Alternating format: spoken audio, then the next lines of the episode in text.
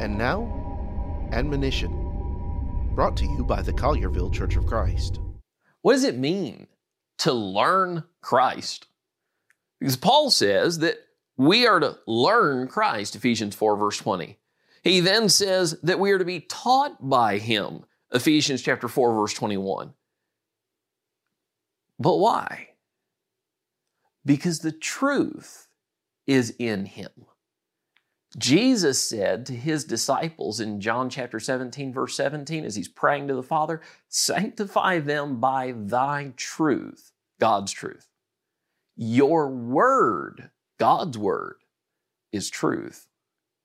Are you allowing God's word to change your life today? For more from the Collierville Church of Christ, visit colliervillecoc.org.